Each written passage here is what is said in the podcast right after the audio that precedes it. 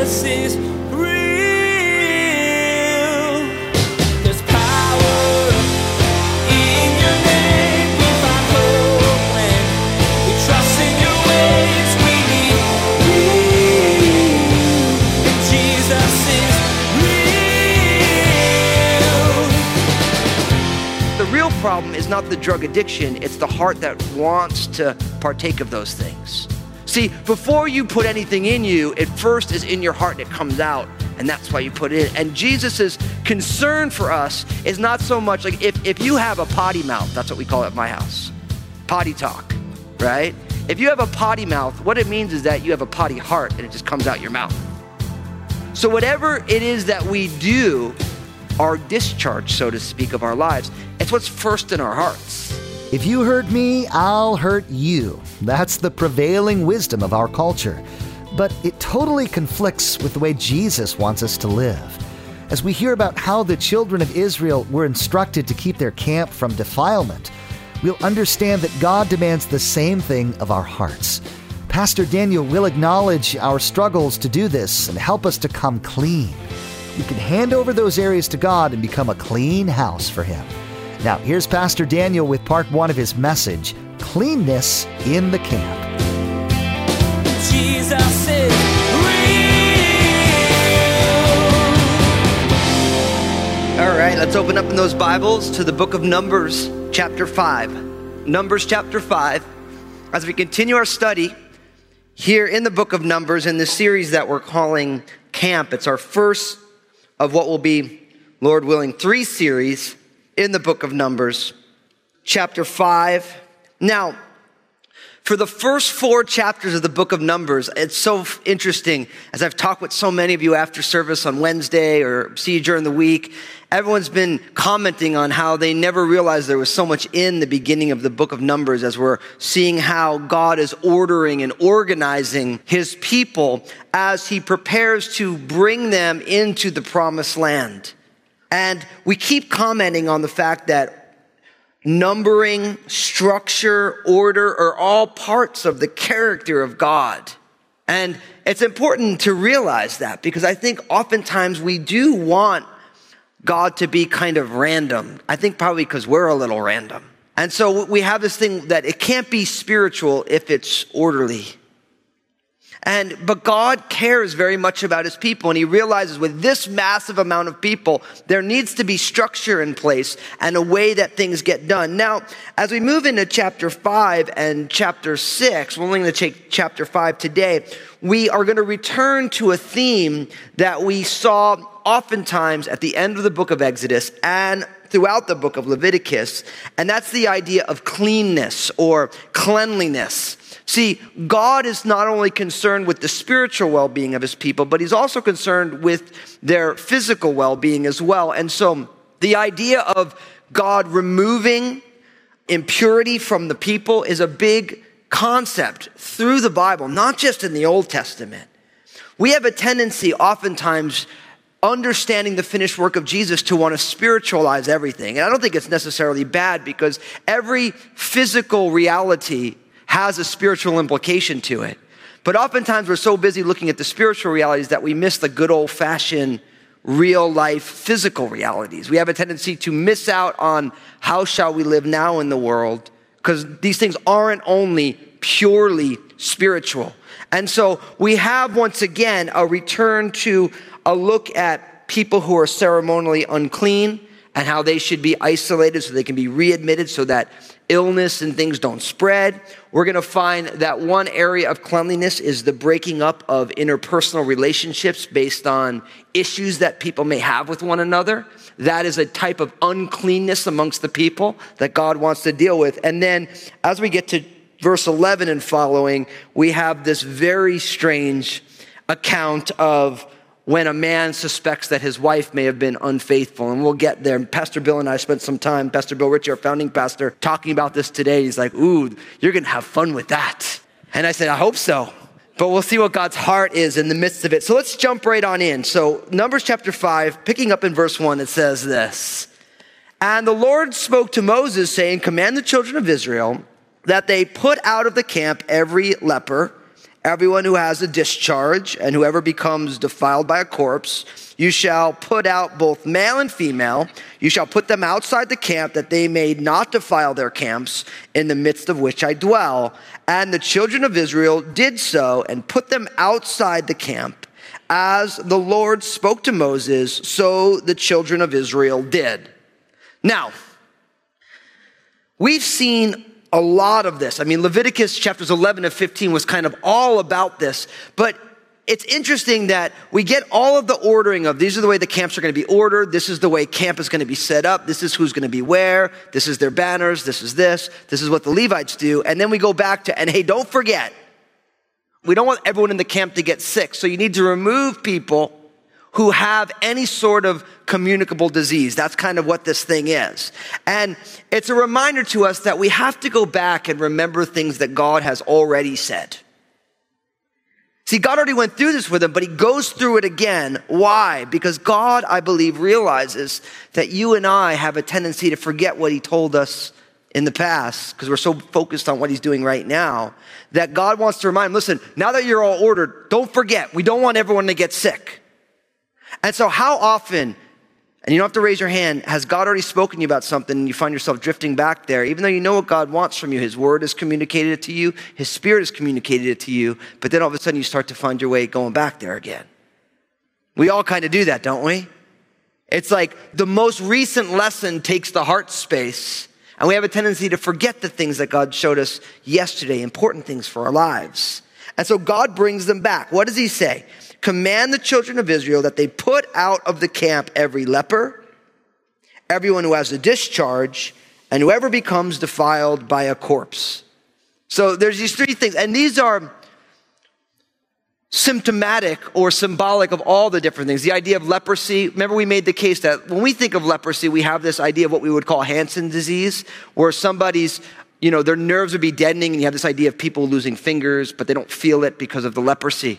But really, the leprosy in the Bible is any skin disease.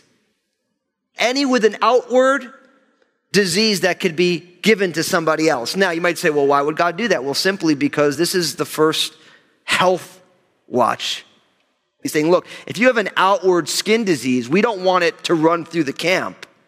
So you need to be separated. And don't forget, when we looked at the book of Leviticus, it's not you're gone forever. It's gone until you're not contagious anymore. And then there is a cleansing period and you're readmitted to the people. So he's saying, look, I love my people and I don't want you all to get sick. So if someone has a skin disease, leprosy, if someone has some sort of a discharge, and by and large, this would be looked at things like venereal diseases and those things, and we looked at all of that. These things that are communicable have to be outside. And whoever becomes defiled by a corpse. Now, again, you guys know that if something dies, the body begins to decompose. There's things like maggots and different things, and vultures come in and they eat the roadkill and all this stuff. And so you touch that, you can imagine it'd be very, very easy for people to get sick very quickly. This seems weird to us. Why? Because we live in a pretty antiseptic type of a culture. How many of you washed your hands more than once today? That's right. For those of you who didn't put your hands up, we're sorry that we hugged you. No, just kidding.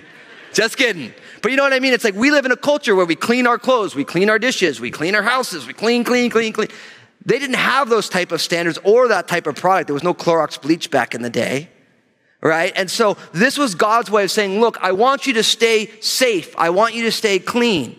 Now, don't miss the fact, though, and I think it is important, that each one of these things is symbolic. So we know that leprosy in the Bible is a type of sin or pride. Why? Because it corrupts by deadening our senses. The idea of any sort of a discharge, think about the idea of a discharge. It's what comes out of you. And Jesus said, what goes into somebody isn't what defiles them. It's what? What comes out of them. It's what comes out of the heart that is defiling. See, everything, like the example would be this. If you are addicted to drugs, right? You'd say the drug addiction is a problem, and it is. But the real problem is not the drug addiction. It's the heart that wants to partake of those things.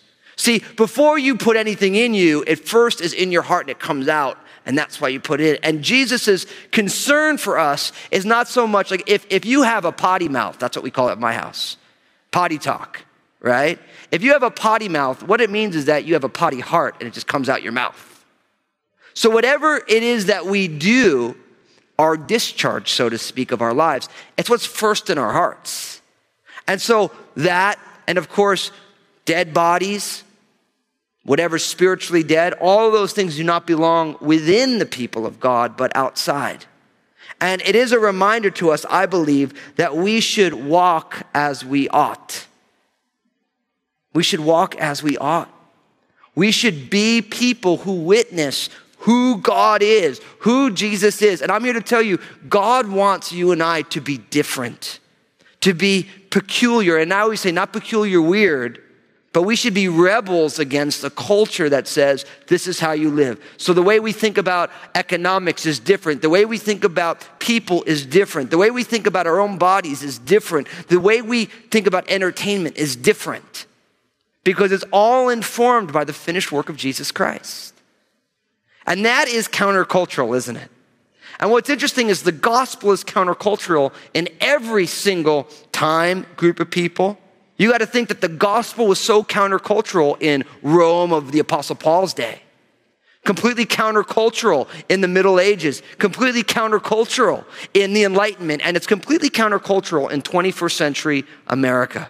The way we're meant to be. The fact that we should love our enemies and pray for people and do good for people who are bad to us. Our culture says, look, if you hurt me, I'll hurt you. If you don't like me, I won't like you. But Jesus says, look, I want you to love your enemies. How many times have you read that and said, I can't believe Jesus just said that? I hope you think that. I hope you read that and be like, he said what? Because think about what Jesus did. Jesus died for his enemies. He said, look, I'm going to give up my life that you may have life. And the reason I'm dying is because of you, and I love you, and I'm going to give up my life for you. And when he's on the cross, he said, forgive them, Father. They don't know what they're doing. They're killing him. And he's like, Lord, please forgive them for doing that. And we can't even be nice to someone who has an opposing political view. We can't be nice to somebody who has a different idea of how the world should work. But Jesus says, look, I want you to love your enemies. I want you to pray for those people who use you. I want you to do good to those people who persecute you. Jesus is nasty that way, isn't he? We're meant to be so different. And everything in our culture and in our lives tells us no. And Jesus says, no, I want you to go against the grain of what comes naturally. I know what's beautiful about that. He doesn't just say swim upstream and it's never going to work. He says, I'm going to give you my spirit. And all you have to do is simply respond to the promptings of my spirit, and you will be different. And you'll be shocked by the things that you think, because it's so different than a culture that says, if you hurt me, I'll hurt you. If you push me away, I'll push you away harder. If you say something mean to me, I will escalate. We're meant to be different because we are made alive by the Spirit of God in Christ. Made alive. Now, notice verse 3. You shall put out both male and female. So this is not like, well, only the guys get to stay and the girls got to go out. It doesn't matter. Doesn't matter your gender. If you have one of these things, you are put out of the camp. What? That they may not defile their camps in the midst of which I dwell. Now notice that.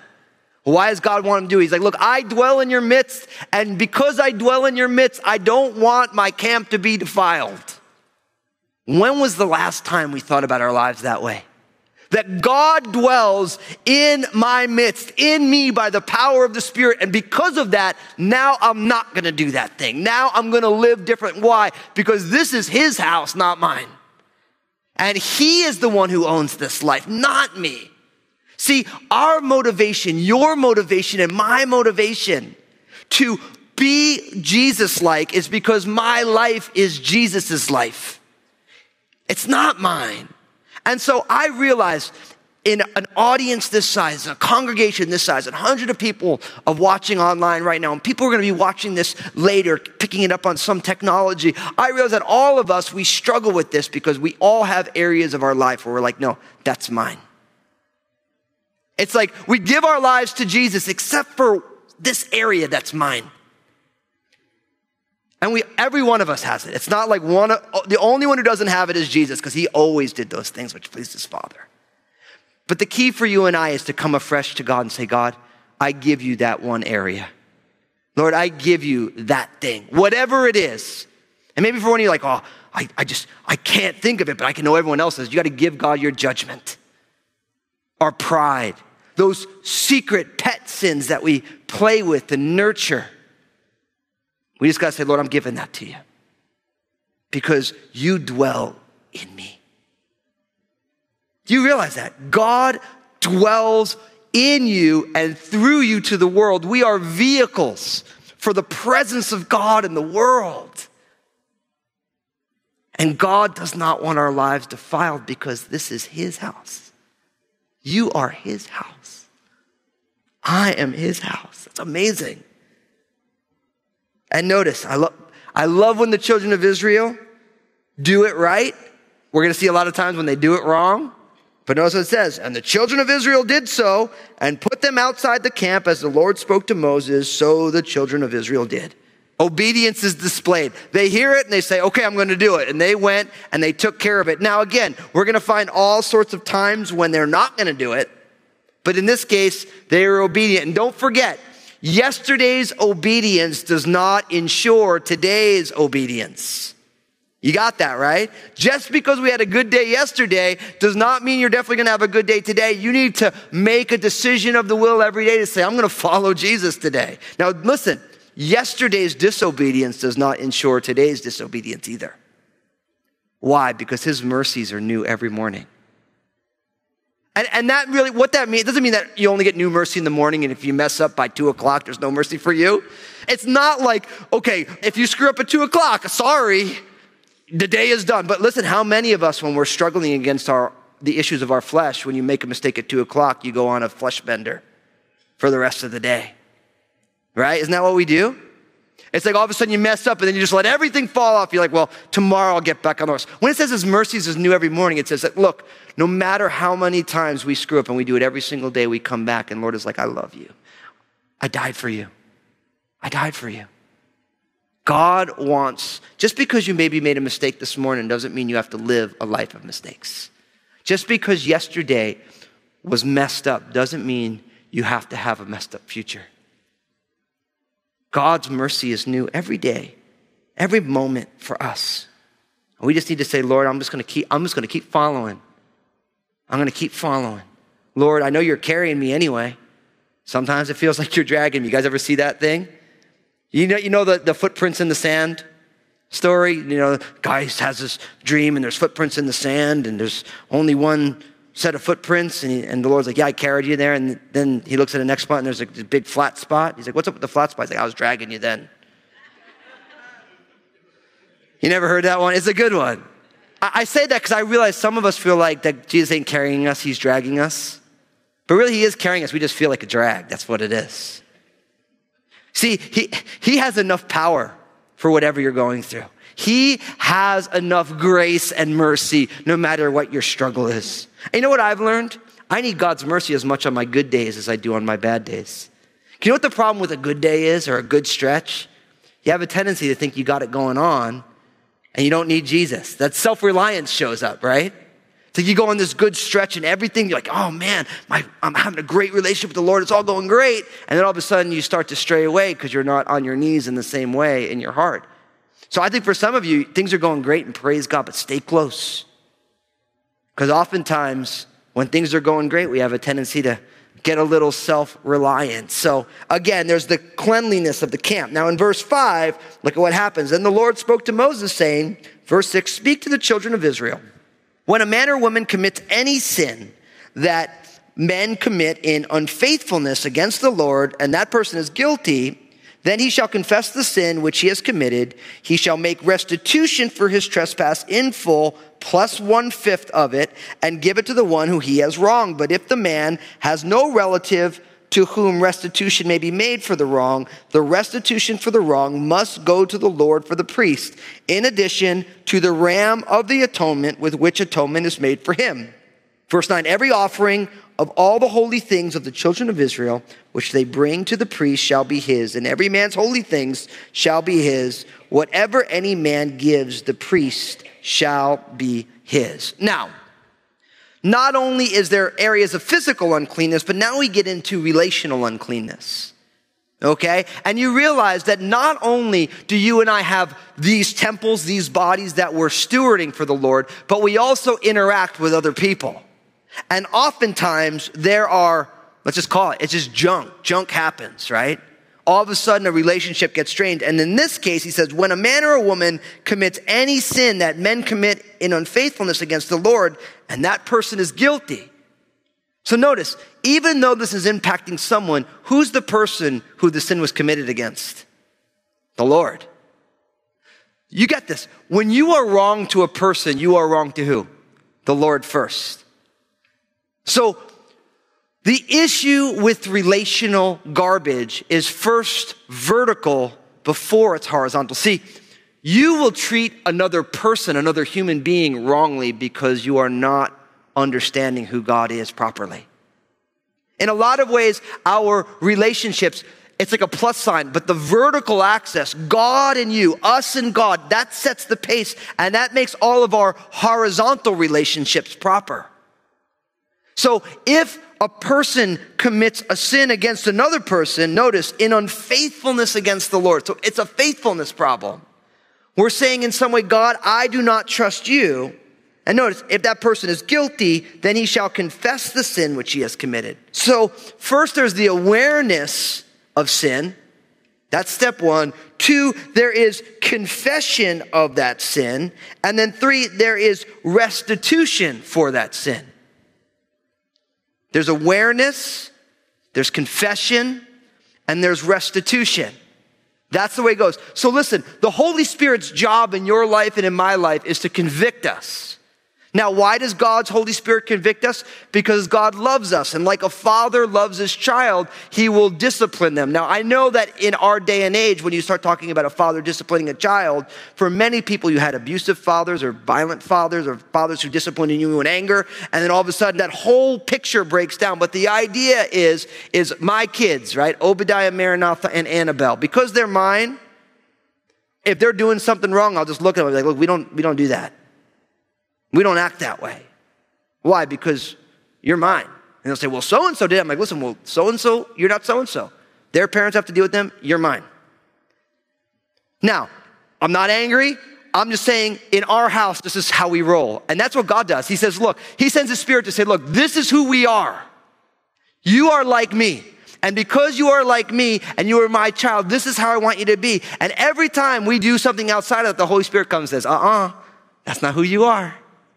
That's not how we roll in this family. Maybe that's how your other family was, but this family's not that way. And the Holy Spirit convicts us. And I get excited when someone comes to me and they say, look, I love Jesus and I'm convicted because of X, Y, and Z. Like when a young guy comes and says, man, I looked at pornography and I'm totally convicted. I always say, man, praise God. And they look at it. I'm like, listen, all sorts of guys are looking at pornography and they're not convicted at all. And the fact that you have a prick in your spirit that says, this is not okay, that proves you're God's kid. Because God's son say, I can't be doing that. That's not right. It dishonors the Lord. It dishonors me. It dishonors that person and my future wife or my present wife or whatever. Jesus is Webster's Dictionary defines friction as the resistance that one surface or object encounters when moving over another. We experience friction all around us, from the people at work to the people who won't leave the left lane when you're in traffic. Irritation and friction affect us every day. But probably the most significant area where we face friction these days is when our modern culture collides with our faith. They just don't play nice sometimes. I recently shared a series called Friction with our family of faith at Crossroads Community Church, and I would love to share it with you as well. This series has revolutionized our thinking about how we, the body of Christ, are to exist and engage the culture around us for the cause of Christ. It comes straight out of the Book of Daniel. This month, we've created a special mini-series from the Friction series just for you, the Jesus is Real Radio listener. Here's Josh with the info you need to get yourself a copy. Thanks, Pastor Daniel. Anyone who supports Jesus is Real Radio through the month of May with a gift of $25 or more will receive a special 3-part mini-series that was taken from the Friction series that Pastor Daniel just mentioned. To receive your 3-CD set from the Friction series, simply visit JesusIsRealRadio.com and select Partner from the main menu. There you'll have the opportunity to give a one-time gift or support Jesus is Real Radio on a monthly basis. Please remember, every bit of support you provide helps us continue and expand what God is doing through Jesus is Real Radio. Thanks for joining us today. Until next time, may God bless.